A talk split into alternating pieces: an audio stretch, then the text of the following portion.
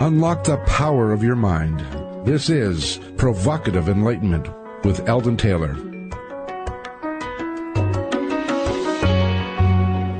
Welcome and thank you for joining us today.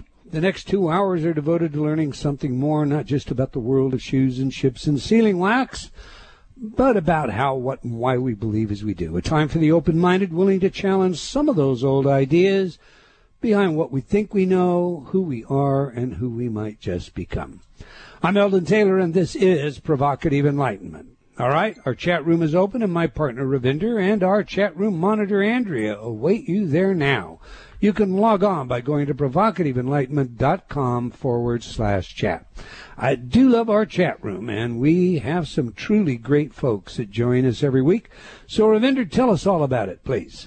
It is a great chat room. It's a very solid chat room. You know, I've heard people talk about different chat rooms that they attend and the conversations can get kind of very disjointed and all of that stuff. But no, we have some, we have some really good conversations. We get answers and questions. Uh, everything seems to flow. It's, it's like being with a group of friends, um, discussing a great radio show. It is really cool. So do come join us. That is provocativeenlightenment.com forward slash chat. Andrea and I are both waiting for you there.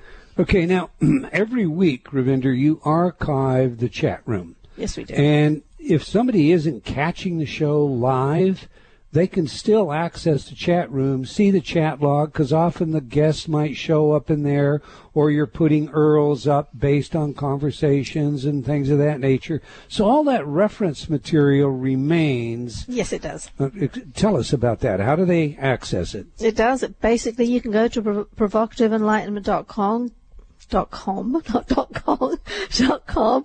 Click on the archives, uh, click on whichever show you're interested in. You'll see the chat room right there. Just click on it and the box will open up and you'll get all the information. You can, you know, look through it really quickly and find the important URLs or titles and things like that. You know, there's oftentimes uh, guests can talk about an URL or a book title on the air and you don't quite catch the details, but we normally catch it and we'll stick it in there. Cool. Good. All right. In this week's spotlight, we turn our attention to nothing other than free will. And I'm going to suggest to you that free will is not free. Over the past several months, I've had the opportunity to interview several neuroscientists, all of whom are considered to be at the very top of their game. I have taken one observation to them all with this question Where is free will? Here is the problem using functional magnetic resonance imaging, fMRI, to watch the brain live time, we discovered that the technician can know what you will decide six or more seconds before you know what your choice will be. Now think about that. Just imagine that you are the subject and you have a selection switch in your left hand and another in your right and an alternative appears on a screen before you. All this while your brain is being watched using fMRI. You consider the alternatives for a moment. Make your choice and squeeze the switch. All seems good. But the technician has recorded your choice correctly seconds before you made it. Seconds, not milliseconds, seconds. How is that possible? Well, the fact is this your non conscious has made the decision for you before your conscious mind has retrieved that decision. This should cause all of us to begin to examine what it is that we believe, what it is that that vast reservoir of information contained in your non conscious has tucked away, guiding our decisions. And how do we access the data and change that output. There is nothing more important when it comes to free will than owning it, and you cannot own what you don't know. Not only is this true, but what you don't know can really destroy your highest ambitions.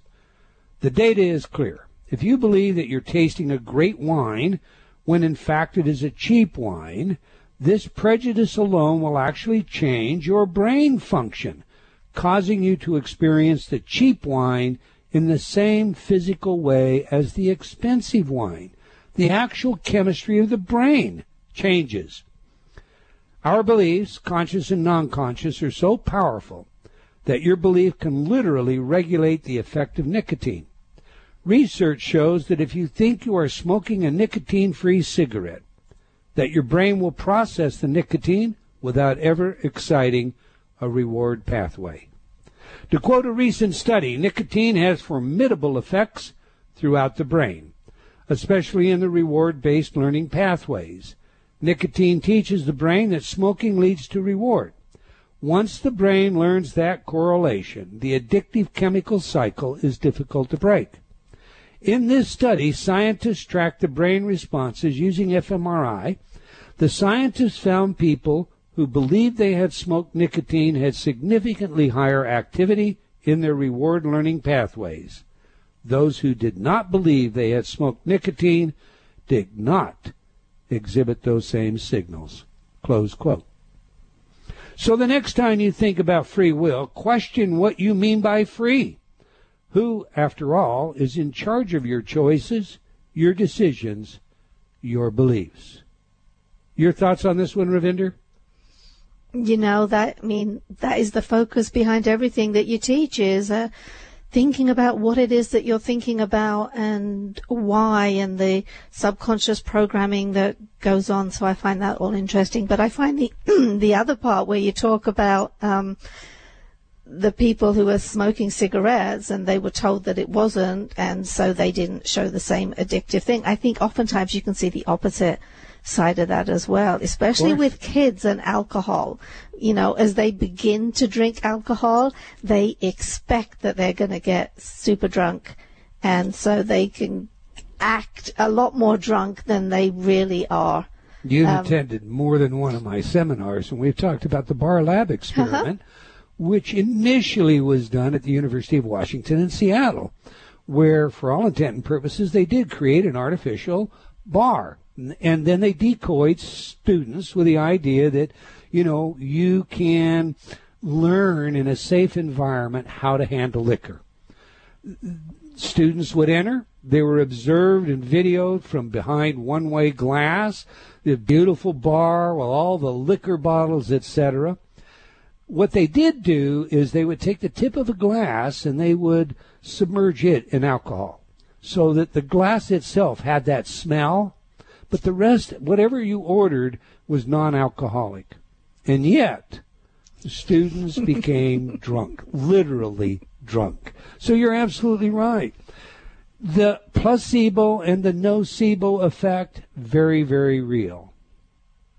They are. They are. I, I find all of that stuff fascinating.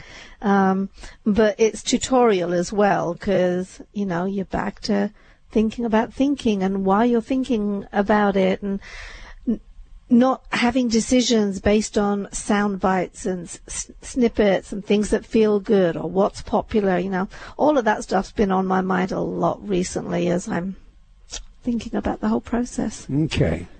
Moving on. Every week I read some of your letters as our way of involving you while paying respect to the very important role you play in making this show successful. Last week, our guest was Jay Weidner, and we spoke of conspiracies in the occult, including faked assassinations and hidden agendas. Now, interestingly, just when things were getting really hot, right down with the minutia and detail, a tree fell on the station's power line and we went dark.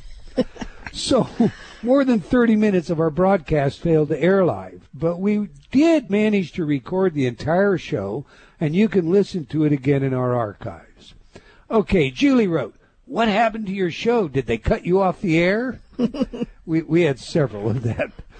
Ryan wrote, If Jay is correct and the elite are writing the news stories about a movie script to get us to hate each other and to fear one another, then I guess it's working.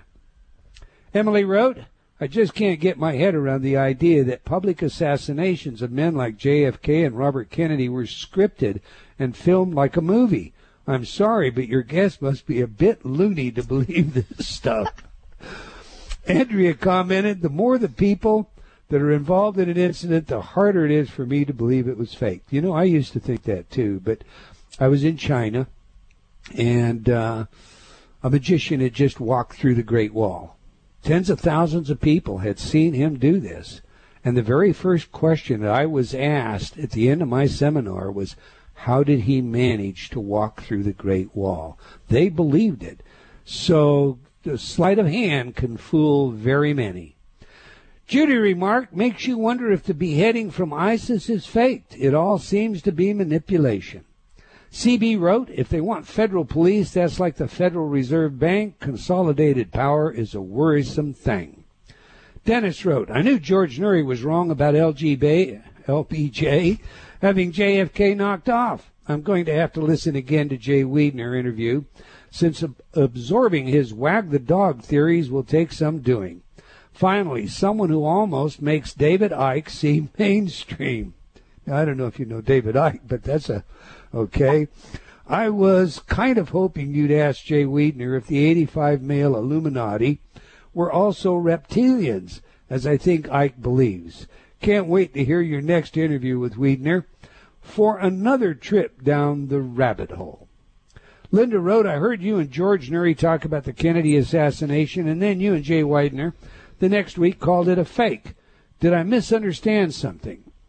Well, Jay has some interesting ideas, Linda, but they are not mine. I tend to agree with George on these things. I don't think Sandy Hook was faked nor were either of the Kennedy assassinations staged. But then that's just my opinion. Still, Jay does present some very interesting possibilities backed by observation and fact. And just because one idea might not work, that does not mean all of his ideas are false. Not by a long shot. The fact is, 80 people own the same amount of wealth as more than 3.5 billion people and money can buy a lot of influence. So, bottom line, don't buy everything you think you see and hear. Do you wish to add anything to that, Ravinder? I could write a whole book on what I'd want to add on that, but I will try to go really quickly. Firstly, regarding ISIS and the beheadings, um, you know, we've had instances before where there were stories about babies being pulled out of incubators and bayoneted. But that was designed to get the American people to support the war. Right. This ISIS beheading, the ISIS beheadings would certainly get Americans to support action. I mean, I'm all for shock and awe every time I see those videos, but our current administration doesn't do anything. So no, I don't think the ISIS ones are a fake and I think we make a huge mistake in getting comfortable with the fact that people are dying. It's horrible. It needs to end. Um, I think maybe the Illuminati were outside the recording studio and they chopped down the tree. so that's what they knocked it off. When it comes to all of this conspiracy stuff, you know, I would have I would have said it was all baloney too until I started working on your book, Sheeple, because there you bring all of this information together and there are great chunks of it that we're aware of but for some reason we just you know we can be really upset about it as a as a people. All the americans are really upset and then they forget about it and then something else comes along and they get upset and they forget about it. But you don't realize the amount of research that has been done behind. And your book is really comprehensive. So beforehand, I would have said I was not a conspiracy nut. These days, I hope I'm not a conspiracy nut, but I do stop and pay attention because if you do a quick search on Google, you can find lots of places where there are lots of conspiracies that were proven to be true afterwards, and That's we only fact. harm ourselves by dismissing them. Well, in with regard to the book Sheeple, while everybody's listening out there, because I saw a, a remark in the chat room last week, I think it was Mark that said, well, what are you going to think of Eldon if he agrees? Okay. What we did with Sheeple is what I would do as an investigator in law enforcement. I looked for a pattern. And what we delivered was a pattern.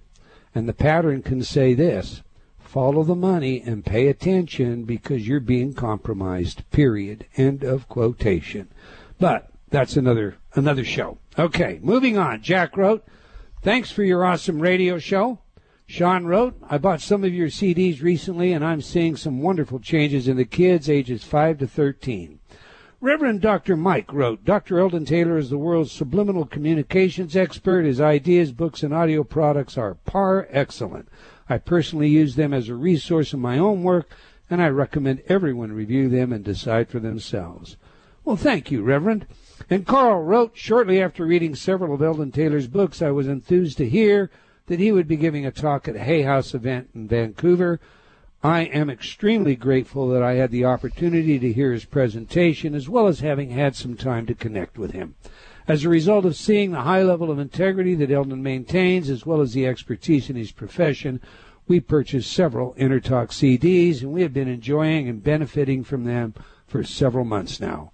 Eldon truly is an expert in his field, and his willingness to share his knowledge is a great service to humanity. Eldon's work educates individuals through self discovery and thereby provides them with valuable tools on their journey to self empowerment. Thank you, Eldon. Now, Ravinder, the next time you write copy, you should write copy that's that strong. Thank you, Carl. Okay. You're complaining about my copywriting? all right. That's all the time we're going to take for letters today. But I do invite you to opine by sending your comments to Eldon, E-L-D-O-N, at eldontaylor.com or by joining me on Facebook. And I want to thank all of you for your letters and comments. We truly do appreciate your feedback and support. I read all of your emails and try to answer them as well, so please keep them coming. Now to this week's show. Dream Power with Dr. Jillian Holloway. Now, a word of bias here. When it comes to dreams, Jillian is my go-to. She has been on the show before and is among my favorite guests. So let me tell you a little about her. Dr. Jillian Holloway has been on the faculty of Marylhurst University in Portland, Oregon for 21 years. She has also taught college level courses in the psychology of intuition for 20 years, and her work with intuition and brilliant sanity is extremely popular among students. Her research into modern symbolism and themes in dreams has been widely acclaimed by therapists as one of the most useful and sound resources for self exploration. Her work has been featured in the Washington Post, the New York Times Health Blog, magazines such as Shape, Allure, Cosmopolitan, Self and Woman's World. She is a veteran of over 500 radio and television interviews, including Coast to Coast AM and ABC's 2020. Her books include The Complete Dream Book, Discover what your dreams reveal about you and your life. Five steps to decode your dreams. A fast, effective way to discover the meaning of your dreams. Dreaming Insights, a five step plan for discovering the meaning in your dream. The complete dream book of love and relationships. Discover what your dreams and intuition reveal about you and your love life and erotic dreams. The secret to understanding woman's hidden passions. Guys, you got to read that one.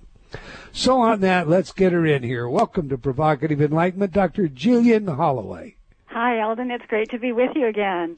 It's great to have you here. You heard the setup piece uh, about free will. Yes. You know, dreams are one way of accessing our non-conscious beliefs. Do you or have you found that our dreams ever reveal this conflict of purpose and beliefs, the non-conscious versus the conscious? And if so, can you provide an example or two? Oh, sure. Absolutely. Dreams are, are tracing, they're like a roadmap in a sense of what's going on in our inner life, both uh, conscious and unconscious, and what some people call the, the top dog and the underdog. In our personalities, we have a, a side that we identify with and that we allow up to the microphone. But we also have traits and talents and desires that don't get any airtime they're either not politically correct or they're out of fashion or they don't pay well. And so we keep them sort of at bay. But sometimes those are our best abilities and our best gifts that that we just don't give a fair shake to. And that's what a lot of dreams are about, Eldon, where there is somebody being victimized, whether it's a dog or an animal or uh, a prisoner of war or somebody that was wrongly in, imprisoned and is forgotten about. Those type of high pathos dreams are often about a side of the dreamer. And I see a lot of that with people who are artistic. This is not a great age in history in which to be an artist. And so a lot of people have just dropped their greatest talents and some of their greatest passions because they've been so discouraged about pursuing them, even for their own love and their own benefit. So I see a number of prisoner of war dreams or prisoner in the basement dreams, and they turn out to be an artistic talent or somebody that wants to write a, a book, their first book. You remember how discouraging everybody was about writing your first book? Like mm-hmm. it can't happen. And so I, I see a great deal of that with my students and clients. Interesting. All right, I, I jumped ahead. You know, Dr. Holiday Holloway, on this show we like to establish three things in our interviews. Who is the messenger? What is the message? And how do we use it? So to that end, let's begin by having you tell us about yourself. Many of our listeners are perhaps not acquainted with you. So what were you like as a youngster? What did you want to be when you grew up? And have you fulfilled those childhood ambitions, redefined them, or just abandoned them altogether? Wow, that's a fascinating. You could do every radio show on on those themes because that's one of the things I like most is the the personal narrative. Um, when I was a kid, I was radically introverted and shy, and I wanted to be a writer essentially. And until I learned, very much like what I was just talking about, I learned that that is not a viable, in quotation marks, not a viable career. Um, and I ended up going into psychology, which turned out to be a very good fit had a wonderful career as a teacher, um, and have taught and facilitated people in working with their dreams as a launching pad into sorting through what they want and they don't want in their life. So uh, it's been a very interesting odyssey, part therapy, part counseling, part teaching, and part writing. Um, I often dreamt, by the way, of having murdered someone, and I had the body, and I didn't know where I was going to put the body, and I would I would be sweating like crazy in the dream, thinking, well, I'll bury it in the basement. And in fact, the person that I had always killed was a writer, and through some snafu or other, I had I had bumped her off, and now I was hiding her and burying her in the basement. And after a couple of decades of that, I realized that this was a part of my psyche that said, not so fast. Whether or not you can make a living as a writer is a separate question, but letting that writer have a shot at life is the main question. And that really helped me unlock a big part of my life. And you're a great writer, and I enjoyed every one of your books. But so, as a child, you were shy. Uh, were you a good student? Uh, did you, you know, participate in athletics? I mean, I happen to know that you're a bit of a equine lover, so. yeah, I'm a horse person. Well, I wasn't uh, terribly athletic, Eldon, until I got into martial arts as a teenager. And that was one of those synchronicities. You know, I thought I was studying self defense, and my folks thought that would be great.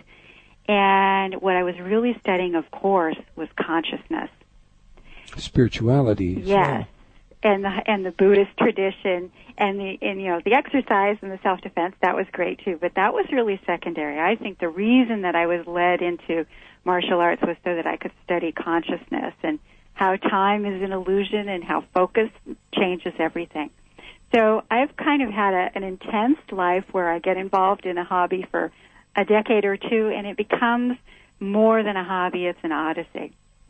And now, of course, I'm very involved with horses and uh, trail riding and spend as much time outside as I possibly can. So the the current odyssey is horses, and you didn't study martial arts because you had a boyfriend that jilted you. Oh, no, no. Uh, but I think that maybe being involved in martial arts kept me from having a boyfriend until really late in life, because I was extremely obsessive about my hobby. Okay. All right. Jillian, when we come back, we've got a break coming up. When we come back, there's a fair amount of talk about precognitive dreams. And we have had, uh, of late, several guests who've talked about 9-11 and the towers mm-hmm. and the number of people that, you know, are reporting that they dreamed about this, but they just discounted it because it seemed to be so absurd. I want you to tell us what you think that's about. Is that a collective kind of dream? Did it happen? Uh, or are these just people that want to capitalize on it? Great We're speaking topic. with Dr. Jillian Holloway about her life, work, and dream books.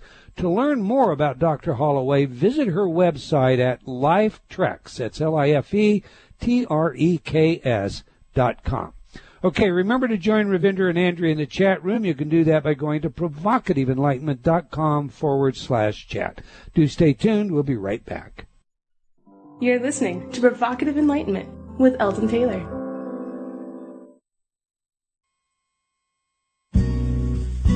Change has never been easier. Whether you wish to lose weight, stop smoking, build better relationships, become creative, enjoy ultra prosperity, or simply relax and promote self healing, InnerTalk has been repeatedly demonstrated effective in the most rigorous of scientific studies. Our customers love InnerTalk. Sean wrote, I have struggled with bulimia for over 30 years and have never been able to lose weight without restoring to it until I used InnerTalk. Vicky wrote, My hubby has been using the Stop Snoring CD and already his dangerous and raucous snoring levels have stopped. Celeste wrote, I recently graduated from Taft Law School with honors. I'm writing to tell you how much your InnerTalk CD, Excel in Exams, has helped me. With over 300 titles to choose from, there is something for everyone. Check it out today by going to innertalk.com.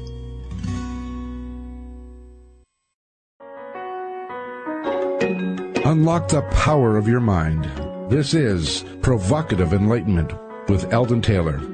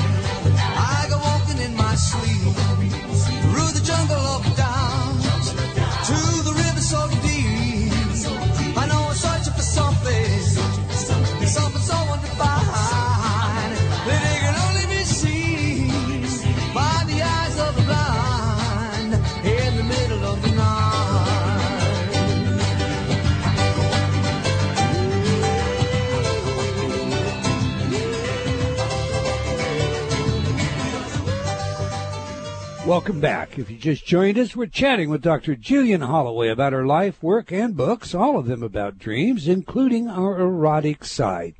Now we ask our guests for three pieces of music, three of their favorites, music that has some genuine significance to them. Music more important to us than many realize. Music awakens forgotten memories and has even restored lost states of consciousness.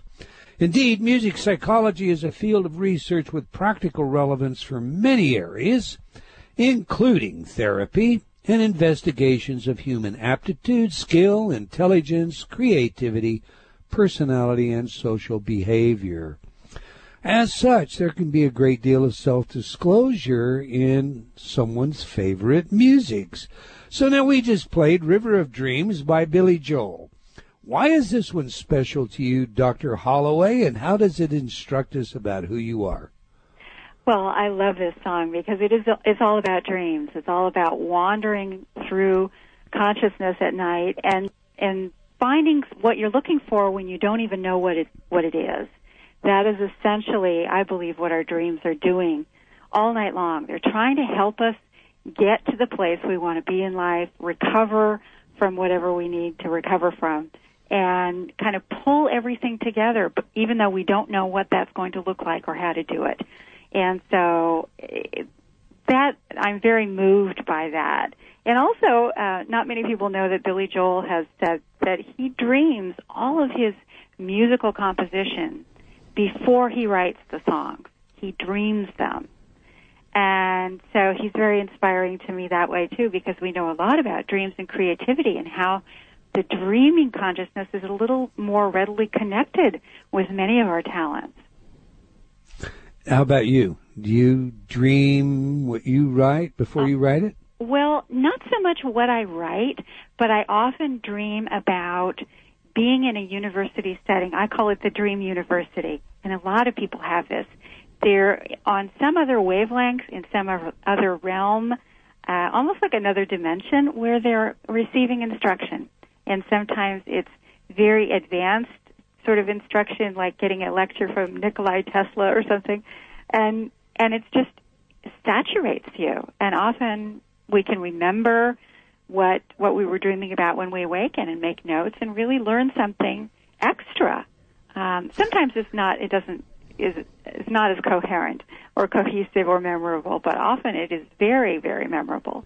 So um, yeah, I do get class ideas, exercise ideas, uh, intervention ideas from those types of dream lectures fairly often. So if you you ever you know heaven forbid find yourself in this state of limbo, you've lost consciousness, cognitive abilities, this is a song to play to you to wake you up. Oh, I think it might. Yes, very much so. Okay. Well, it's I, I love Billy Joel's music, and it's you know you cannot sit still and listen to that one. So, before the break, I asked you about 9/11. Let's pick it up there. How many people had dreams of the towers, or is this again just folks stepping forward to make that claim? Well, we, have literally no way of knowing if folks are, are trying to make a claim or sensationalize.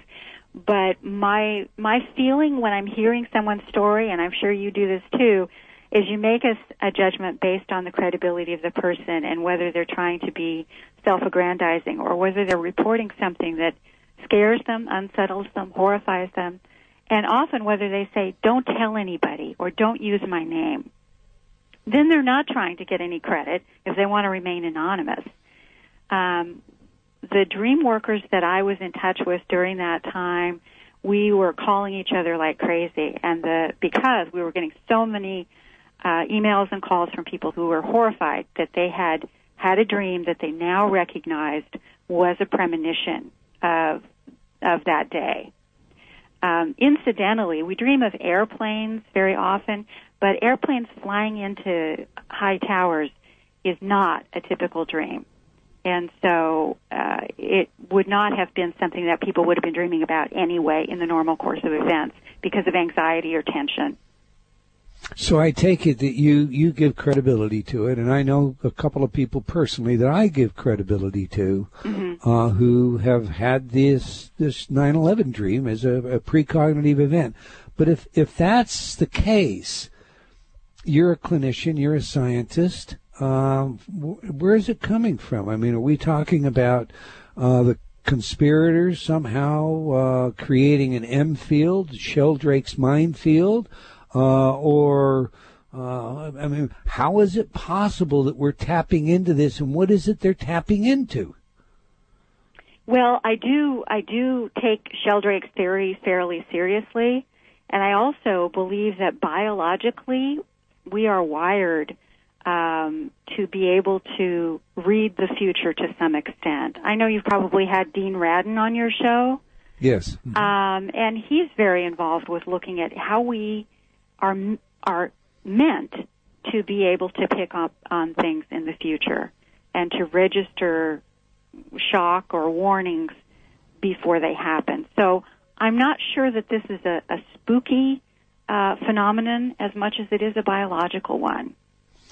So you believe that we have, and I'm just going to, you know, paraphrase this mm-hmm. a bit, antenna of a sort that connects us somehow uh, maybe like an animal that knows a storm is coming or there's about to be an earthquake, mm-hmm. and that some of us process that in our dreams.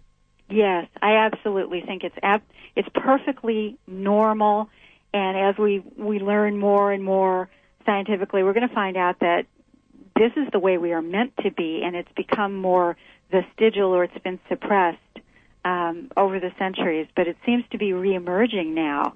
And you know, you've heard mothers talk about knowing when they're whether they're asleep or awake, knowing when something's wrong with a child. This right. is the number one place where premonitions are reported, and they tend to be accurate as parent and child. And so, biologically, for the survival of the family, the survival of the species, it makes a lot of sense that this would be an ability that would be advantageous to us, and those who have it would reproduce, and those who didn't have it might not might not survive. Okay, now Julian Jaynes, uh, late Julian Jaynes at Princeton University, wrote "The Origin of Consciousness and the Breakdown of the Bicameral Mind." Mm-hmm. You're probably familiar with this because, in his theory, before we had speech per se, we organized societies basically in a, in a kind of telepathic way. Um, the farmer knew that it was time to come in from the field um, because he received some mental image that that was the instance. Uh, when you talk about we've been educated away from that, we we're repressing those natural abilities. Is that what you're what you're addressing? Well, yes, essentially. Uh, I don't know that we've been educated away from it. I think abilities come into fashion and go out of fashion just like religion and politics and, and what's politically correct or socially correct at a, a certain time in history. Looking at dreams and the beliefs about dreams throughout history, I can see there are times when there was a lot of belief in spirituality and then that, that went away. And right now science is king. Science is on the throne. And there's nothing wrong with that. There's nothing right or wrong about any of these. It's just looking at the trends and honoring the fact that we are learning a great deal, but we are still the victims of the of the trends and the pressures um, that are impinging on us at this time in history. Right. So I well, think science is suppressing a little bit of, of uh, what we are able to do. I, I, don't know that science is. I, I don't know that I'd agree with that. But scientism as a new faith is. There's no yes. question in my mind about yes, that. Yes, thank but you. what I meant by educated is, you, you, know, young people very often possess what we think of as ESP abilities of some kind. You know, they have precognitive dreams, or or they may pick up, you know, what mama's thinking uh, what you might call telepathic uh, abilities. Mm-hmm. Um, they might know when their father's coming home, kind of like Sheldrake's study of his dogs, mm-hmm. and and they're told, you know, no, you know that's silly. You're making it up. That's in your imagination. and and we're basically enculturated that way, and that's what I meant by educated. Yes. Um, you know, to lose that side of ourselves. Do you find that to be true of dreams as well? I do find that to be true. It's very typical for people to be vivid dreamers and to rather magical dreamers where they have magical powers and they're flying all the time. And that at age about 12 or so, that kind of dries up. And people have more problem oriented dreams, more anxiety dreams, and that continues on into, well into maturity. And then about 40 or so, uh, if we're lucky, a lot of the magic comes back when people mature and turn to questions of philosophy and spirituality, some of the, those more luminous or numinous dreams return. It's interesting. You know, I, I think there's another factor here, but I'm going to I'm going to put it to you as a question. Um, you know, as as you mature, you begin to turn off your dreams. You, are not paying as much attention to them, and very few people, according to the data, actually keep dream journals. Mm-hmm. And so, do you believe that that we do just kind of desensitize ourselves to this, and that one of the reasons we we are unable to remember dreams is that we really turned off our interest in them? Oh, absolutely. That's very well put. We do, we're discouraged from it, and the less attention we pay to them, the more they appear to be comprised of noise and gibberish. And I see very often as people will join a dream sharing group where we meet every week or every month in a circle and share our dreams, their dreams, the content of them, not only the way they look at them, but the content of the dream itself will alter, Eldon, and become more of a narrative, more story form, more cohesive, and more with an obvious moral to the story. It is as if a part of their consciousness realizes that it's being listened to for a change. So I think the message here for everybody is if you give the dreams attention, if you just put a journal alongside your bed, I know this worked for me, um, you'll begin to remember your dreams much more frequently. And then as you maybe journal a little bit about them, even if it's just a note here or there, not trying to interpret, then the dreams become fuller and the story begins to become richer. Would you say that that's true, or was that just um, isolated incident with myself? No, that's absolutely right, Eldon. The more we we give them a fair shake, really, instead of treating them as a, as a poor relation that's uh, just noise in our life. Uh, it's a wonderful thing how much that can open up and how deep the messages can come. Sometimes they are truly life changing. Amen to that. I remember reading Hans Holzer's Windows to the Past years ago. And he told a story, there are several stories, but the one that really stuck in my mind was a story of a woman who dreamt that bombs were dropping on England, and this was well before World War II. In her dream, a man came to the door of her home during a blackout. She was just a child when she dreamed this, but she was an adult in the dream. And she opened up the door to the man, and he savaged and killed her. Many years later, during World War II, this exact scenario occurred to her. She had written it down in a diary, so she was able to pull out this diary and show that she'd written this down as a child. I, I don't recall now. She's 12, 13, 14, somewhere in that age. Maybe she was 10. Uh, but because she remembered the dream, she refused to open the door and instead called the police. According to Holzer, it was the dream that saved her life.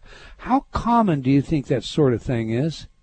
Well, I think it's very common. I literally believe that we are all intended to have that ability, and I hear stories like that very frequently, Eldon. Of course, you're going to remember that for the rest of your life, no question about it.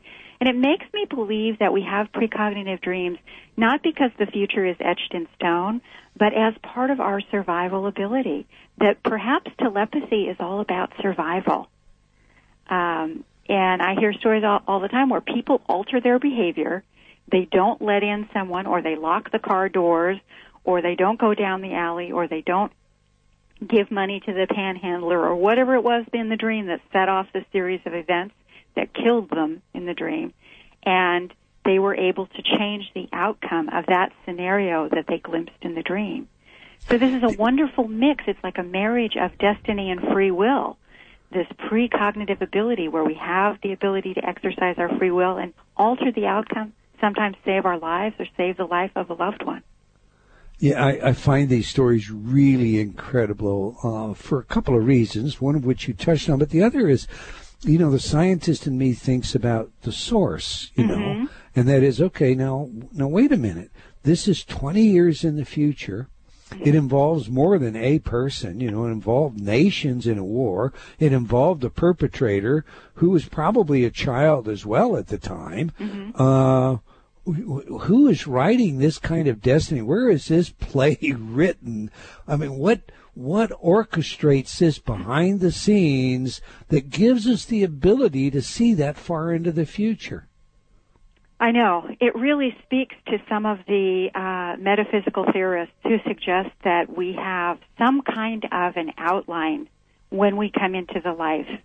Um, that there is some, not that everything is planned, but that there are some lights on the runway. There is this sketchy outline. And some of some of our deja vu experiences or precognitive experiences might be reflections of that outline that was put in place before we came here. I don't know, and I don't know if there's any way to know, but I certainly find that a provocative uh, idea.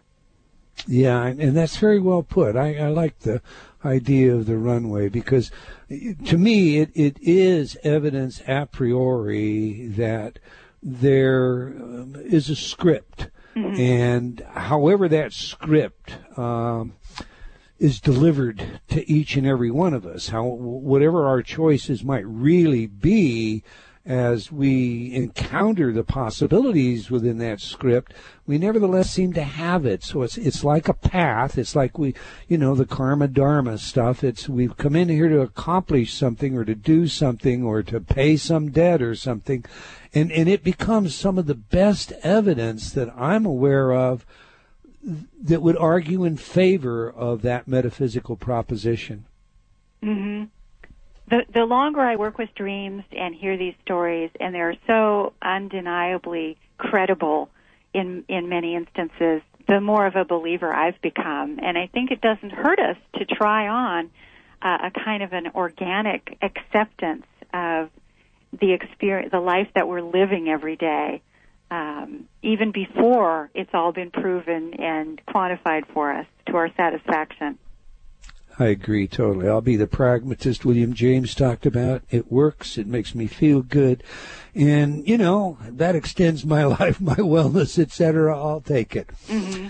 Listen, we recently hosted a guest who claims to experience transcendent dreaming. Now, according to her account, this is a sort of dream state similar to awakened dreaming, but where you tap into the potential of it all. So, in her words, in this state, she sees many things that will occur in the future, but feels duty bound not to disclose them. Mm-hmm. She gave Sandy Hook as an example, something she would uh, not inform anyone of because it was simply wrong to do so. So I got a two part question for you, Jillian. What do you know about this transcendent dreaming proposition and if you could save lives, are you not duty bound, ethically speaking, to do what you can to save them? Boy, um, I well, I'll answer the last part first, which is that's a tough question. Um, and I know what this woman's referring to in terms of it's kind of like the old Star Trek episodes where the first priority was non interference with the native planet I think that's what she's um, referring to is is the law of non-interference. But my personal, you know, psychology or morality or whatever is, I would do my darndest um, if I if I could, and if that was wrong, so be it. So, but but I kind of understand what I think she's alluding to. In terms of the larger question of what is this transcendent dreaming, that's an interesting term and it's a great way to phrase this connecting across timelines and across space and time. What a lot of people are, doing, I think, is very akin to remote viewing in the dream state. They can become partially lucid or they can connect with what they call um, guides of some kind or teachers of some kind where they're shown what's going to happen and they're actually narrated through the course of events as if by a spirit guide. And again, the, the credibility of the person is what hinges on whether or not I really buy into the what's happening. But it sounds like this is a very credible person. So it's very possible that her situation is just as she described it to you. Uh, you know, I'm I'm afraid I maybe I spent too many years in law enforcement, Jillian. The, the bottom line is I, I just can't imagine knowing something was going to happen that would cause the pain uh, that you know was associated with something like Sandy Hook, mm-hmm. and doing nothing about it and being okay with that. Just you know accepting. Well, you know that's our our first priority. I'm afraid I maybe I'm just too anti-authority. I'm yes. going to throw that first priority away. I totally agree with you. You would have to do everything that you could do. Go ahead. Oh well, I, I think that even if even if it's someone's you know karma or destiny to pass or to go through an ordeal like that, um, I tend to believe that we have multiple opportunities for whatever lessons or whatever experiences we're meant to go through. So I don't think there's any harm in jerking someone out of the road if a if a car is coming. Uh, if they're meant to go, they'll go some other way. I think it's you can't do any harm by saving one, saving no, someone. You, in fact, that's one of my pet peeves about some folks in the new age, you're right where you're supposed to be, you know, and so you're walking through the park and there's this older person and they're being mugged by a couple of thugs and, well, they're right where they're supposed to be, you know, I shouldn't get involved. Well, BS on that. That's just, you know, I'm afraid that that doesn't work at all for me. I couldn't sleep. I wouldn't worry about dreaming. Yes. I would never be able to sleep again if I were to just walk on by. I, Jillian, yeah we have another break coming up. When we come back, I, I want you to flesh out for us how we discern between the prophetic dream and and say a fear-based dream, you know, because they mm-hmm. seem to have some very common roots there. But you are my go-to person, so I trust you'll be able to do that. If you would like to know more about Dr. Jillian Holloway on her books, check out her website at lifetreks.com and or flashofspirit.com. All is one word, flashofspirit.com. Now we have a video for you during the break featuring our guest and the story of your dreams, especially your love relationships. So you can check it out by joining the chat room. Just go to provocativeenlightenment.com forward slash chat and we'll be right back. You're listening to Provocative Enlightenment with Eldon Taylor. Do you feel like you've become lost in the funhouse, only seeing the reflection of yourself, past, future, and present, but unable to find the real you? I invite you to step through the doorway and onto a pathway leading to understanding of your mind, your choices, and the influences that surround you. Read Eldon Taylor's New York Times bestselling book, Choices and Illusions. Now expanded, updated, and revised, it will provide you with real life examples of how you can break free of your current perceptions and begin your journey to How High is Up. Get your copy today from all bookstores or online from Amazon.com or Barnes & Noble.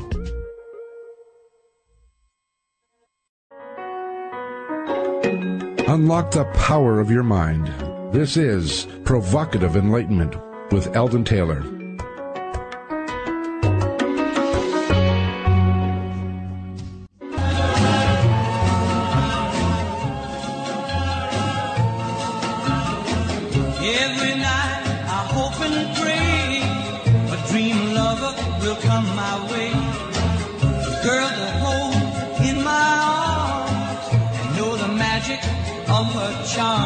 朝望。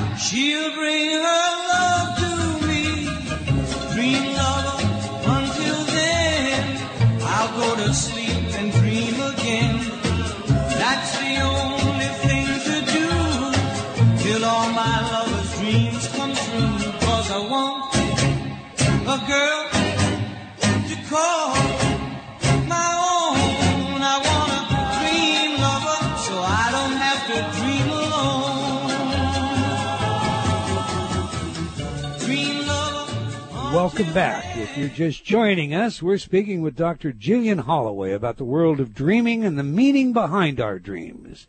Now, Dr. Holloway, we just played your second musical choice, Dream Lover by Bobby Darin. Do you have a dream lover? I mean, why this one? Oh, I just for first of all, I just love Bobby Darin. I I kind of had a thing about him, and uh, I thought he was a wonderful artist. But this song, it just captures that open-hearted uh, feeling that you get when you dream about that perfect person. And I'm a great believer in love, all different kinds of love, and I think uh, everybody almost has had that feeling of, you know, I I I know there's someone for me. And then when you find that someone, you realize it, it really is worth worth the search. Really is worth the search. Okay, so you you found your someone? Yes, I have. Okay, and he knows that you have a thing for Bobby Darin. I don't know if he knows about Bobby Darin. I haven't, I haven't. We haven't talked about that, but I should tell him. Uh, yeah, you should tell him. You definitely should. I found out my wife had a thing for a very famous musician, Barry Manilow. Oh, but she yeah. didn't tell me until after I took her to a concert in Las Vegas, and I watched her swoon like a thirteen-year-old. yes. You have me off. I wasn't swooning at all. I was just enjoying myself. Yeah. I'm very self-controlled, and I'm I can keep fiction away from fact very easily. Yes. Well, Yes. music Well, is it's very, fun very anyhow. emotional. Yeah. All right. Before the break, uh, I I suggested to you that I was going to ask you about how we discern the difference between prophetic dreams and fear-based dreams. You want to pick it up from there for us, please, Doc? Oh, this is such a great question and an important one. The the short answer is by keeping track of your dreams, as you mentioned in a journal, you will see right away that there is a qualitative difference to a prophetic dream. It is like a completely different director came in and took over the movie. The qualities are different. Sometimes the color is different. The pace, um, just just everything about it will have a certain resonance that's deeper. Sometimes it's they're it's because they're frightening, but we have a lot of frightening dreams. I'd say 75% of people's dreams are anxiety ridden and edgy. So just because you have an edgy dream doesn't mean it's going to come true. You need to look at the color, the pace, who's there, and how you feel when you awaken. A lot of people just realize that they had a prophetic dream once they wake up. So that can be a marker as well. But if you if you're not acquainted with your dreams, then you're not going to know what is unusual for you. So the bottom line is if we're not paying attention, if we have ignored this voice, this inner wisdom, um, we will be unable to acknowledge when it is a, a forewarning and when it is just a fear based dream, and we could just walk straight into something that we know better than to walk in, at least at some level of consciousness. Is that the message? Well, essentially it is. We're going to still have a slight edge. I hear from people all the time that were able to swerve their car or hit the brakes or do something in just a split second before the dream came true because they did realize in just a split second. So you are going to have better reactions whether you take the dream seriously or not. But it's much better if you can plan ahead and be on the on the alert, so to speak. A lot of people tell me about you know, keeping their kids uh, away from the swimming pool because they had the dream of the child falling into the pool. So So, the, the further ahead you can act, the better it's going to be for you, obviously. But if I'm interpreting it correctly, then you know it, the personal side of our dreams. I mean, how what what what flow or what kind of symbols? Well, let me let me ask it differently. There are a lot of opinions regarding the language of dreams. Mm-hmm. Some dream dictionaries, for example, offer simple interpretations based on a so-called universal meanings, like archetypes, like you know, well, even beyond archetypes. Indeed, many of them refer to Jung for their validation. But my reading of Jung doesn't necessarily lead to the conclusion that I find in so many of these dream dictionaries. Mm-hmm. And as you know, Jung and Freud disagreed altogether on much of this. So, what say you? Is there a universal language interpreter, a sort of Rosetta Stone for dreams, or are they really more personal in their nature? Well, I think they're more personal in their nature. And and what we can trace, you you put your finger on it earlier in your talk, Eldon, is looking for patterns. And the patterns are far more telling than an individual symbol. So if you dream about a frog, that may or may not mean very much at all. But if you keep dreaming of frogs dying and other animals dying and other animals being poisoned and uh, lots and lots of dead or dying animals, that's a pattern. And that tells you that there is something in your life that is being poisoned, either physically or more metaphorically, and you need to trace the toxin and take action. So that's an example of a pattern far, far more accurate for us than a single symbol. So now, you just hit on something I think that's important too. Um, different aspects of ourself. You alluded to this a little bit earlier when you were talking about um, killing someone and hiding them in your basement, and mm-hmm. it was it was really an aspect of yourself. Um, a person, you know, dreams that um, that they're dying, um, and that may well not be about their death. It may be about something within themselves they're suffocating or they're they're putting away. Is do I have that right? Oh, you have it absolutely right. It is actually very uncommon for people who are in the death process to dream of dying uh, literally dying. They they may dream of being separated from their loved ones, or going on a long journey, or moving to another country, or moving to another planet. So the death dreams that we have that we're dying are largely symbolic. You just read my mind. I was going to ask you about hospice dreams. Mm-hmm. Uh, so when a person in the hospice dreams of their death, the likelihood is uh, there's some aspect of themselves that they're still holding back. They're still with, you know, they're, they're still not acknowledging as opposed to this is a precognitive kind of uh, dream? Well, it's both.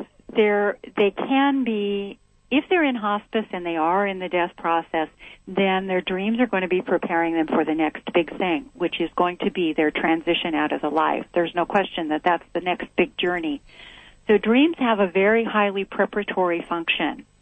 Whether you're a pre-adolescent getting ready to become a man or a woman, or whether you're on the on the exit runway out of this incarnation. So, hospice dreams are often about the dying process, and they tend to run a gamut of kind of fear and poignancy. And then they take a turn as the person gets closer to death. The fear tends to go away, and often they can become quite joyous, where they'll dream over and over again.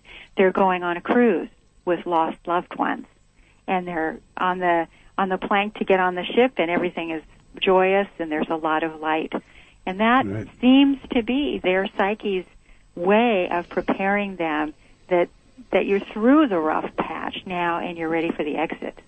I think that's the good way. I, years ago, I volunteered, did some work in a hospice. And last week, uh, one of my favorite musicians of all time, B.B. King, passed away, and I mm-hmm. thought, you know, he was in a hospice, and I, and I thought, I hope his dreams were all about the music he played because it just, you know, mm-hmm. and he's playing it on the other side there, you know, and he'll be yeah. playing us in when it comes my turn. Yes. All right. When we address dream research and emotional dreams, most theorists view REM and non-REM dreams differently. I'm sure you're familiar with this, but researchers have found that different kinds of dreams occur in REM and non-REM sleep.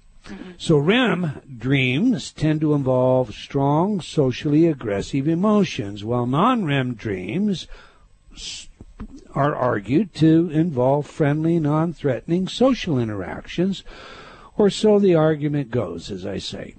Do you find this difference to have any merit at all when you're looking at, you know, dreams, dream powers, dream meaning, and so forth?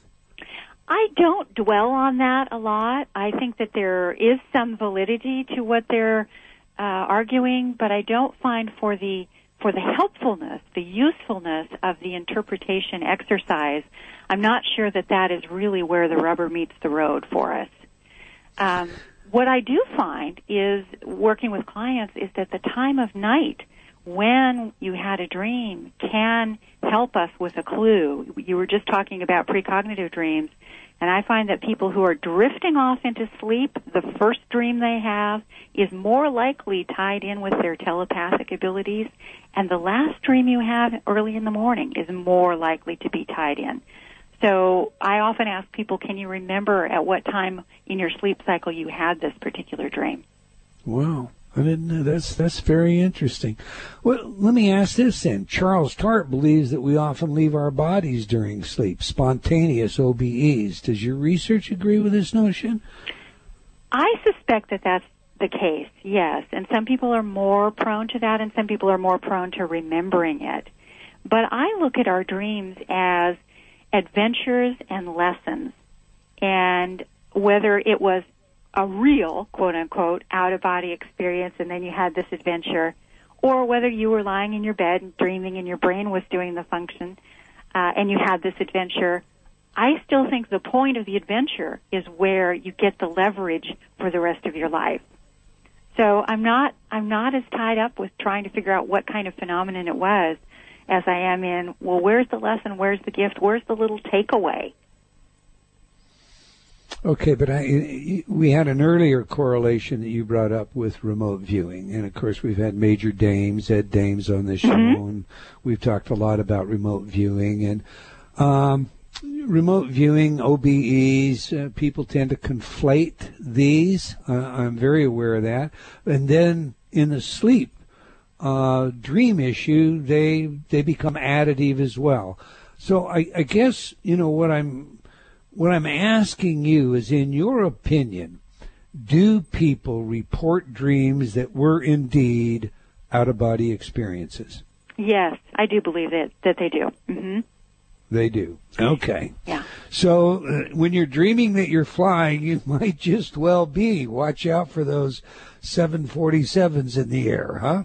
Yes. Well, I, I haven't heard too many like that, but what what I hear, Eldon, I'm sure you've heard the same stories, is that people dream that they roll out of bed and then they're floating in their bedroom and then they bounce up on the ceiling and for yeah. a while they just can't find their way past the ceiling and they're bouncing against the ceiling.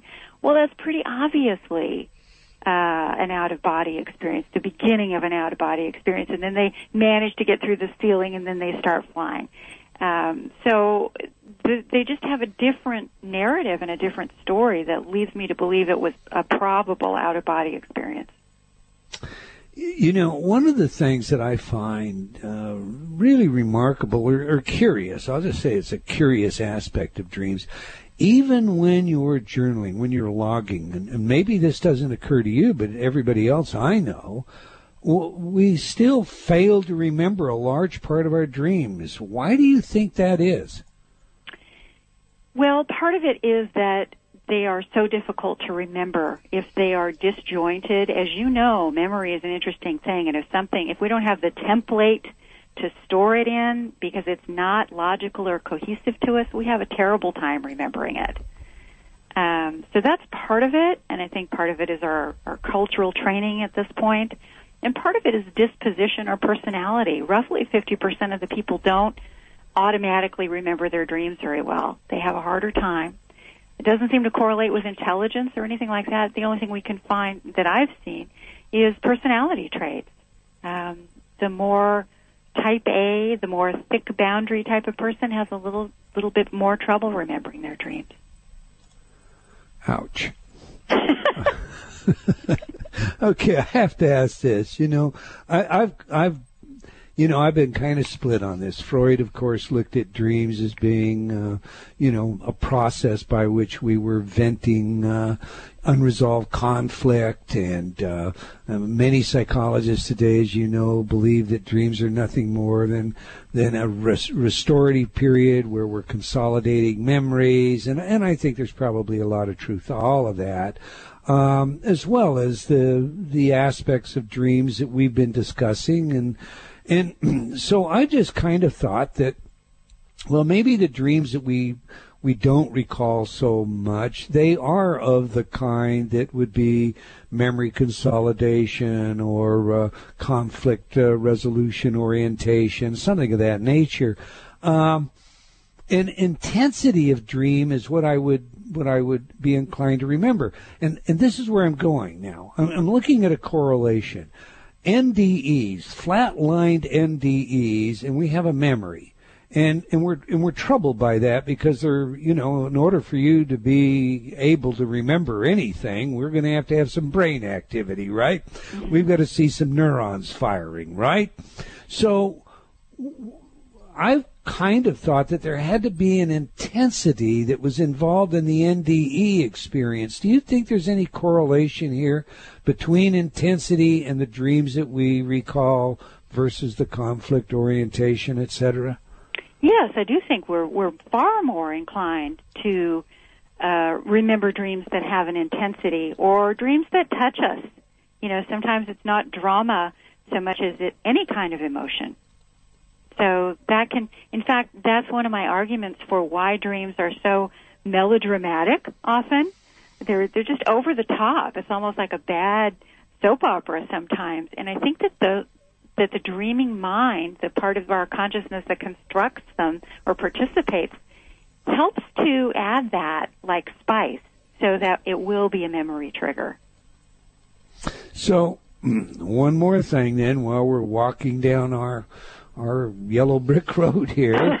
uh, many people argue that dreams can be a gateway to past lives, and there's some evidence of this. I mean, not long ago, all over the news, we had a young boy who recalled a life as a uh, a bomber pilot uh, during the Second World War. Could you know? And and and a large part of his memory came through the revivification of dreams. Where are you on that? Can we remember past lives? Do we remember past lives? Is there any such thing as past lives accessed in dreams? Now's my chance to clear this up for everyone. Um, I I do think we probably have past lives. Uh, it seems just like an overwhelming coincidence if we don't that so many people have these partial memories.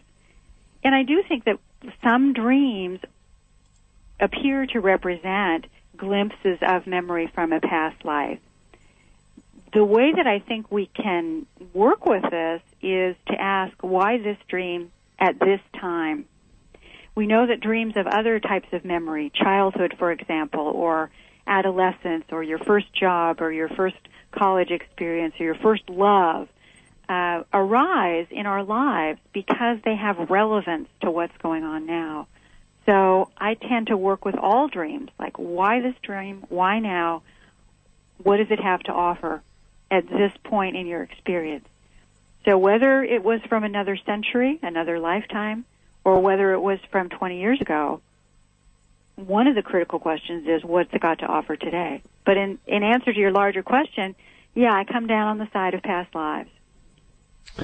Yeah, well, it's a cruel experiment if we get one trip around. It certainly is, yeah.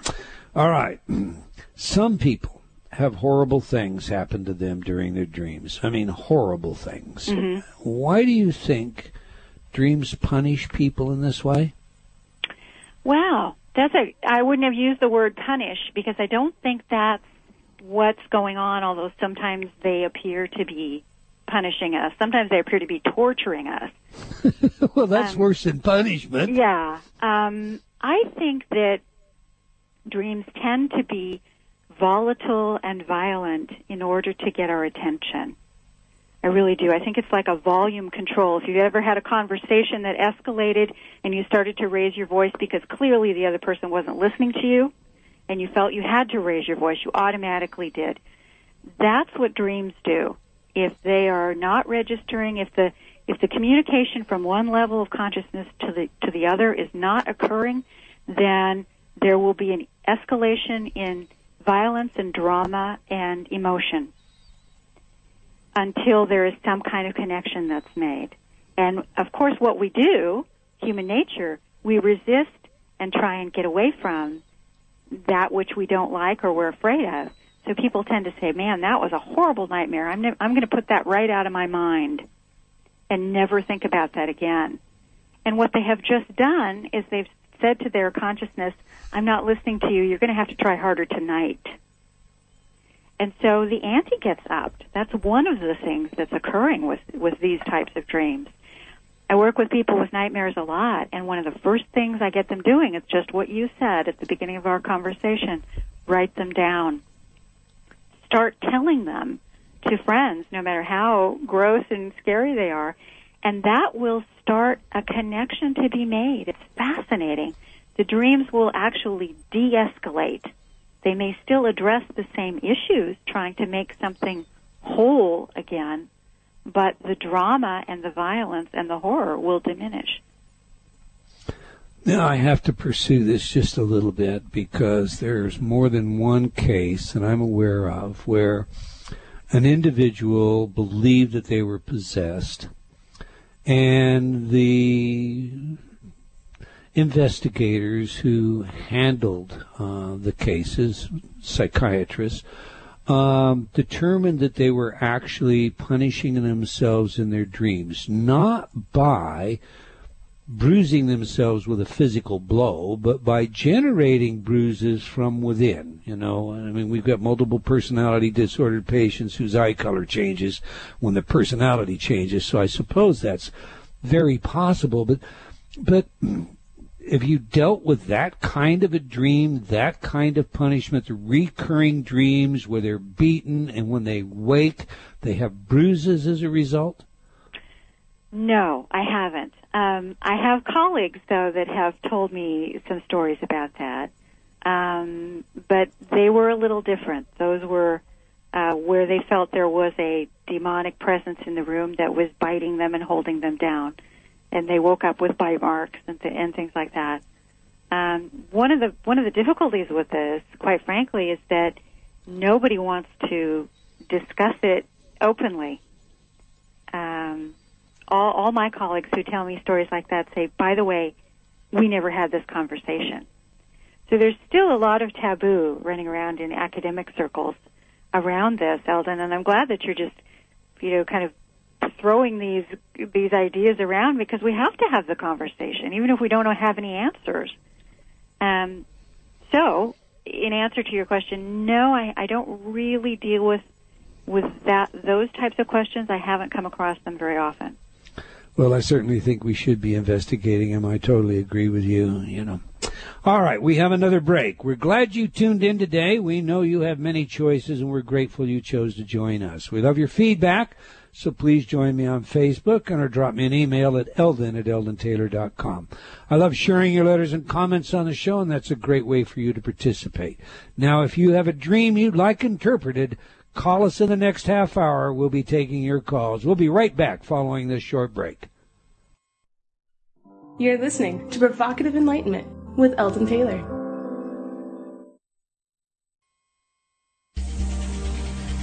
The changes I've seen in my life are truly a blessing. Talk has given me the tools to repair deep-seated beliefs that constantly worked against me. I find myself happier and more successful since I've used the Talk programs. I encourage you to discover the power of your beliefs by visiting www.innertalk.com and selecting your title for change. Hi, I'm Eldon Taylor and you're listening to Provocative Enlightenment Radio. I'm so glad you could join me as we tackle those tough questions in search of the answers that really matter. But remember, this is a journey we are undertaking together, so I would love to hear your thoughts as well. Please send your comments to Eldon, that's E-L-D-O-N, at eldontaylor.com. You can also join in the conversation by joining me on Facebook at Dr. Eldon Taylor, that's D-R-E-L-D-O-N-T-A-Y-L-O-R. Now, back to the show. Candy-colored clown they call the Sandman. Tiptoes to my room every night. Just to sprinkle stardust and to whisper, go to sleep, everything is alright. I close my eyes,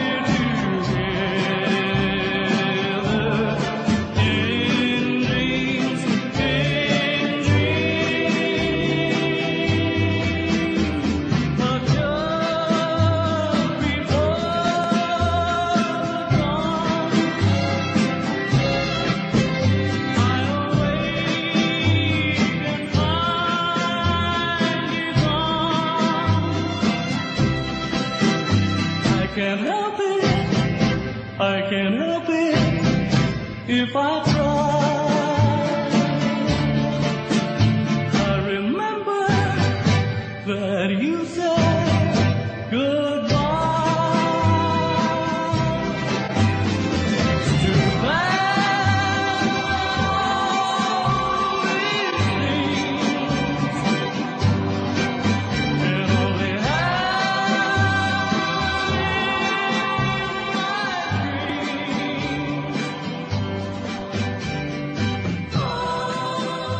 Welcome back. We've been chatting with Dr. Jillian Holloway about the world of dreaming and the meaning behind our dreams. In this half hour, we will take your calls. So if you have questions, you have a special dream, symbol, something you would like interpreted, well, give us a call or advance your comments and questions in our chat room. And remember, I love your feedback, and a great place for that is on Facebook, so I invite you to join me there today. All right, Dr. Holloway, I'm not sure whether or not I've been sandbagged here, but we just played your third musical choice, In Dreams, performed by Roy Orbison. Now, I want to know something. Uh-huh. Did you hunt out these three great pieces of music about dreams just for this show, or are they really among your favorites? No, they're really among my favorites. Absolutely.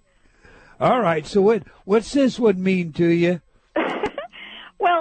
Um, this one is about uh, the reality of our dream life, and the, you know, I'm sure you deal with a certain amount of prejudice against the topics that you hold dearest because they're controversial and not everybody's on the same page. And I suffer the same effect in my career.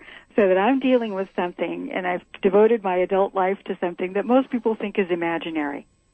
And so any work of art that celebrates it and the reality of it and the heartfelt quality of it uh, really moves me. So that's why I like this song so much. I, my bias is that dreams are not only not imaginary, in a way, they are more real than our everyday life. Well, now that is a very perfect answer. And it's okay because I'll listen to Roy Orbison say anything. yeah. All right. Some of my own research instructs me that the brain is very open and receptive during REM sleep. It's during this time, as well as our other twilight stages, the so-called hypnopompic and hypnagogic stages, that we literally input information into our minds. In other words, this seems to be an optimal time for sleep learning, but it's also an optimal time to use a George Noory technique. And, and George tells me that what he does is he'll put an idea into his mind and then into the universe. And then he might dream about it, but he's sure that it's in, you know, I don't like the word infecting, but it is infecting. It is reaching out there to the rest of the universe. What are your thoughts on this? Oh, I think that's a great idea. Um, I call that affirmative dreaming sometimes, where you can go to sleep with a single sentence or an affirmation that you are repeating and you let it lull you to sleep like a lullaby. And then that is the springboard into what you're dreaming and sort of your state of consciousness for, for the dreaming process for that night. So I concur with George. I think that's a very powerful way, whether it's just personal or whether you're trying to seed consciousness in some way. All right. Now I'm going to have to ask you this one, and I should have got it before we got off to the break before, but when we were talking about NDEs, we've had Kevin Nelson, Dr. Kevin Nelson on the show. And he believes that the dying brain produces the NDE effect as a result of REM activity that's reported as, you know, um, I died and then I saw. So mm-hmm. in his peer-reviewed study, patients experiencing NDEs also experienced REM activity. Now I know that a correlation is not causation, but what are your thoughts on this? Well, I tend to come down in the camp that the the near death experience is is an experience that we really are crossing over um, briefly, and we're starting the death process. That's my instinct about the reports that I have read and been told about. So I understand what they're trying to say about the brain activity, but um, it's it just doesn't quite hold everything together for me. Okay, I guess let me let me try it a different way. Okay. Because first of all, I agree. I think many NDEs are indeed real, but then a flatlined NDE is entirely different than a correlation with REM and an NDE. Mm-hmm. And what Nelson found was in, in his study, almost every single NDE had a correlating REM cycle. So I guess then you'd have to say, well, the pathway to transition goes through our dreams, goes through REM. Or you have to say, well, not all NDEs are real NDEs. REM is a preparatory state, perhaps, or or this experience is not a genuine. And where do you come down? Well, gosh, I don't think that simply because we're having REM activity would preclude it from being a genuinely um, a genuine experience. I mean, there are, there are lots of things that can be happening when we're having REM. Uh, there are people who are dreaming and they can awaken, sit up in bed, look around the room, and have the dream superimposed on on the waking background. So that, I mean, I guess I don't see yeah, the presence right. of brain activity as the absence of a real or spiritual experience. So e- essentially, we're saying that REM activity can be associated with an NDE, an OBE, remote viewing, or a dream. Yes. Yeah. Interesting. All right. One of the uses of dreams that I've encountered is the way the Chinese use dreams. Chinese medicine employs dreams to diagnose and treat health conditions. Mm-hmm. Now, Ravinder shared a story last week of how she discovered that she was poisoning herself during a dream, and as soon as she awoke, she knew exactly what to do to rid herself of a troubling allergy. Are you familiar with this Chinese practice, and what are your thoughts on dreams as a doorway to health? Oh, I think that it's a it's a hugely untapped area, Eldon. Um, I have had a number of clients that have talked about, particularly poison in their dreams, or about to eat a food that is covered with insects and bugs and being rotten. And those are the two most common ways that people come to find out about food allergies or toxicities or being gluten intolerant, for example, is repeated dreams of eating something that is just foul and, and rotten and covered with insects. And again, I guess the pattern is what's most important here. You have to have a pattern, not just a single dream or two.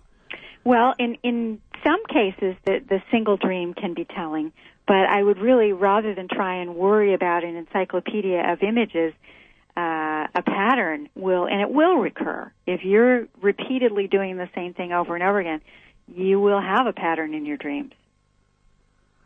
Okay.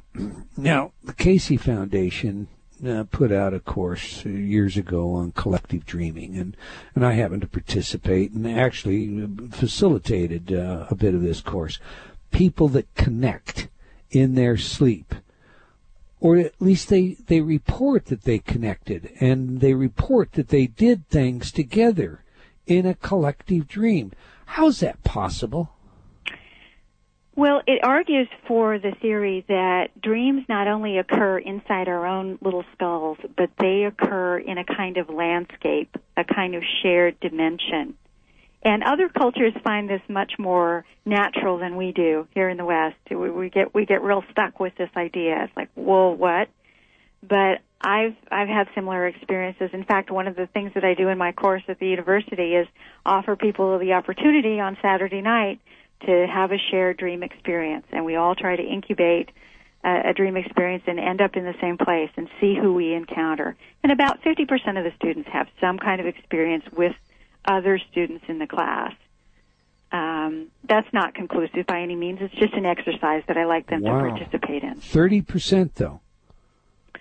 Um, well, between 30 and 50%, yeah. Wow. That's, that's really incredible. Uh, all right. I've got to ask this one now. Are you ready? Okay, holding on. Tell me all about erotic dreams. How do we classify them? I mean, is this fantasy fulfillment, some sublimated drive, a tension release, you know, all of the above? Are we about to fall in love? I mean, people dream dreams of bondage, even rape. Uh, what, what, you know, talk to us about sex, Dr. Holloway. Well, um, erotic dreams are, are very important. Romantic, emotional, uh, erotic, sexual, they're all important. We use the body as a metaphor often, so that's why dreams are so physical. But I think our sexual dreams are very important as well. They do give us clues to what we want and what we don't want. Sometimes, and it's pretty easy to tell when you awaken from a dream. You either people either have a big yucky feeling or a, oh my gosh, I've got to you know sit down and catch my breath. So it's easy to tell if it is giving you information about what what you want or giving you information about where you are or letting you know something that is not quite right. Um, I had a dream years ago about it that I was with my partner and he was trying to suffocate me. And then he scooted down in the bed and drilled little holes in my feet and he said, and now I'm going to suck the marrow from your bones. And this is all part of his lovemaking uh, ritual. And I, mm. I woke up from the dream and thought, okay, I, it could not be more clear that this person is draining the life out of me. That he was there to suck the marrow from my bones. So that's an example. It, so don't worry if your dreams are over the top if they're exaggerated, take from them the the message or the implication. Are you? I mean, this is not the partner you're still with. This is not the. This is not the love of my life. No, this was the marrow sucker. He's gone. All right. Now, now, how about how about precognitive sexual dreams? I mean, do you ever dream about Bobby Darin, or you know? I have not dreamt about Bobby Darin. Um, I think sometimes here's a clue about sexual dreams most of the time, if you have a partner in your life and you dream about a celebrity or a neighbor or your brother-in-law or sister-in-law or, you know, someone that you probably wouldn't be with, you're actually dreaming about the relationship that you're in and the partnership that you're in. So take the implications from that dream and apply them to analyzing the relationship that you find yourself in. And this is a tough one for people women particularly are prone to dreaming about an early, you know, their early love or their first flame. But that's because we get almost imprinted on the first person that we're in love with, and they become the poster person or the stamp for all romantic relationships or all erotic relationships. So don't worry if you keep harkening back to the past. You are not hung up on that person. You're trying to assess and enrich the situation that you have presently. So, all of the ladies out there who have had these dreams and have never told their husbands or their their significant other, it's okay for them to just confess because you've given them a patented approval, right? That's right. okay. Ravinder's roaring over here. I don't think she's likely to speak up too soon. all right, I understand that some erotic dreams are not at all about sex. You know, they uh, they indeed can be about a number of other things, including our own conflicts and uh, aspects of ourselves that we hide ourselves from. Uh, seven mortal sins and so on. Um, flesh that out for us, will you? Well, I think most of our uh, most of our dreams, we can take a, a look at them and see if they make sense literally. What I was taught years and years ago is, does it make sense literally? Yes or no? It's like a decision tree. If it doesn't make sense, then then it has to be symbolic. So then you say, okay, what could this be about? Could this be, and sexual dreams particularly are a picture of union. They're a picture of connection. So if you are connecting with some energy in your life, particularly an ability or a talent, people will often dream that they are having a red hot uh, affair with someone who emblemizes or symbolizes that talent. So that is one thing to keep in mind with with some of these things, especially if you think never in my world. So if you were working with telling more jokes publicly, you might have an erotic dream that you were having a fling with Phyllis Diller. And you'd wake up and say, oh dear, I've forbid. turned a corner in my life. But it, it's not about Phyllis Diller. It's about humor and your comedic timing. And that is not at all uncommon. So mm-hmm. some of the unsettling liaisons that we have, that is one way to understand them.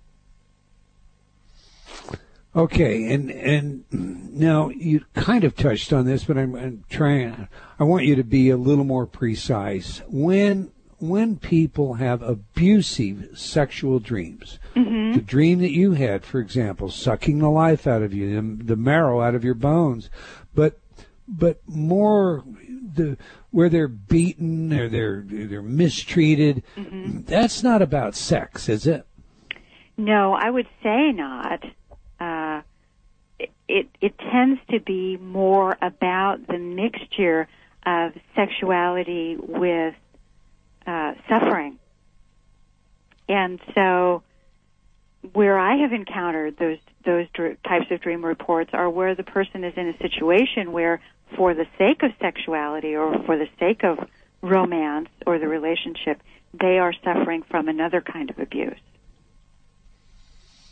Okay, let me ask you this just real quick, like, and we'll move on because I've got a couple things I want to get for sure in before we run out of time, including some business. But do you think the pairing of violence and sexuality in the media is having any impact on the kinds of dreams people have of this nature? Boy, that is an interesting question, and and I suspect the answer is yes.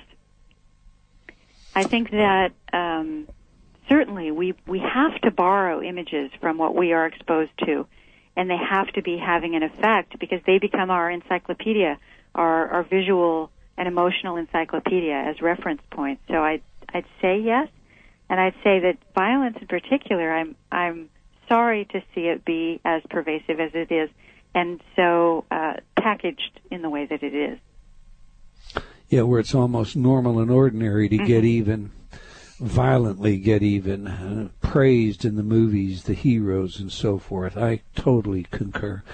Okay.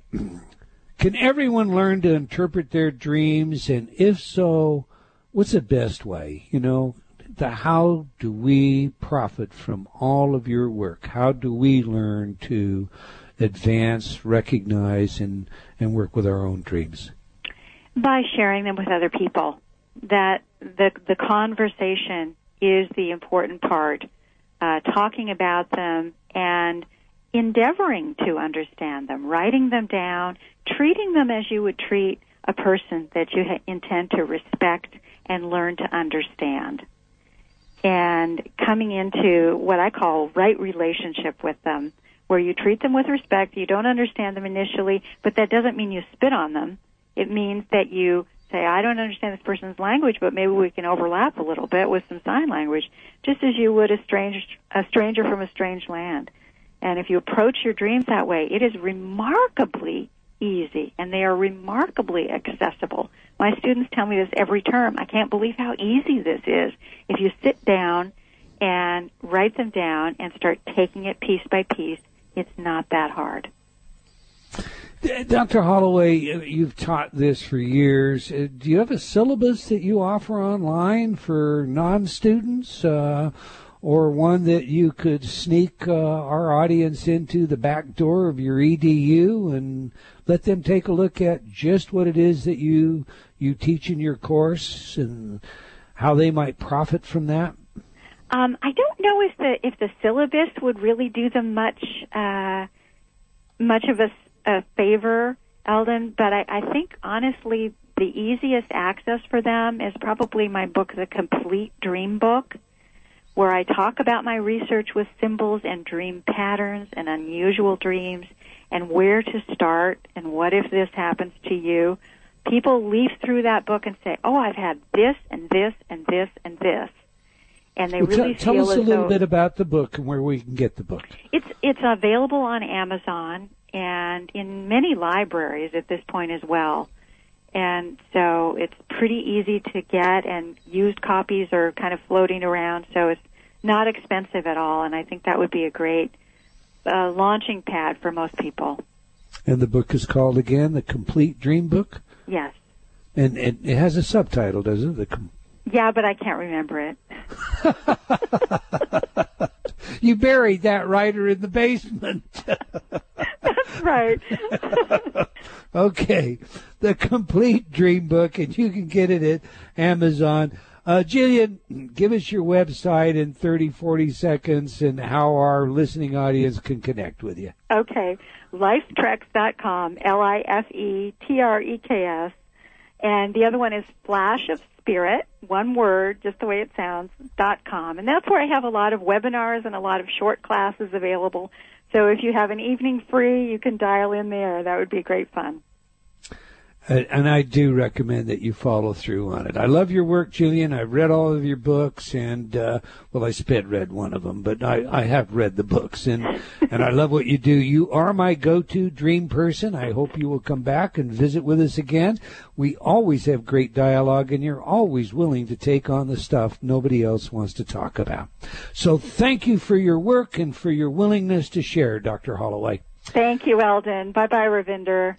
All right. We've come to the end of another episode of Provocative Enlightenment. I want to once again thank our guest and thank all of you for joining us today. I hope you enjoyed our show and will join us again next week, same time and same place. And do remember to tell your friends. Let's have them join us as well. Okay, until next time, wherever you are in the world, remember, believing in yourself always matters. Provocative Enlightenment has been brought to you by Progressive Awareness Research and other sponsors. Provocative Enlightenment is a syndicated show and appears on other networks. For a schedule of show times, visit provocativeenlightenment.com. If you're interested in becoming a sponsor, write to Eldon at eldontaylor.com.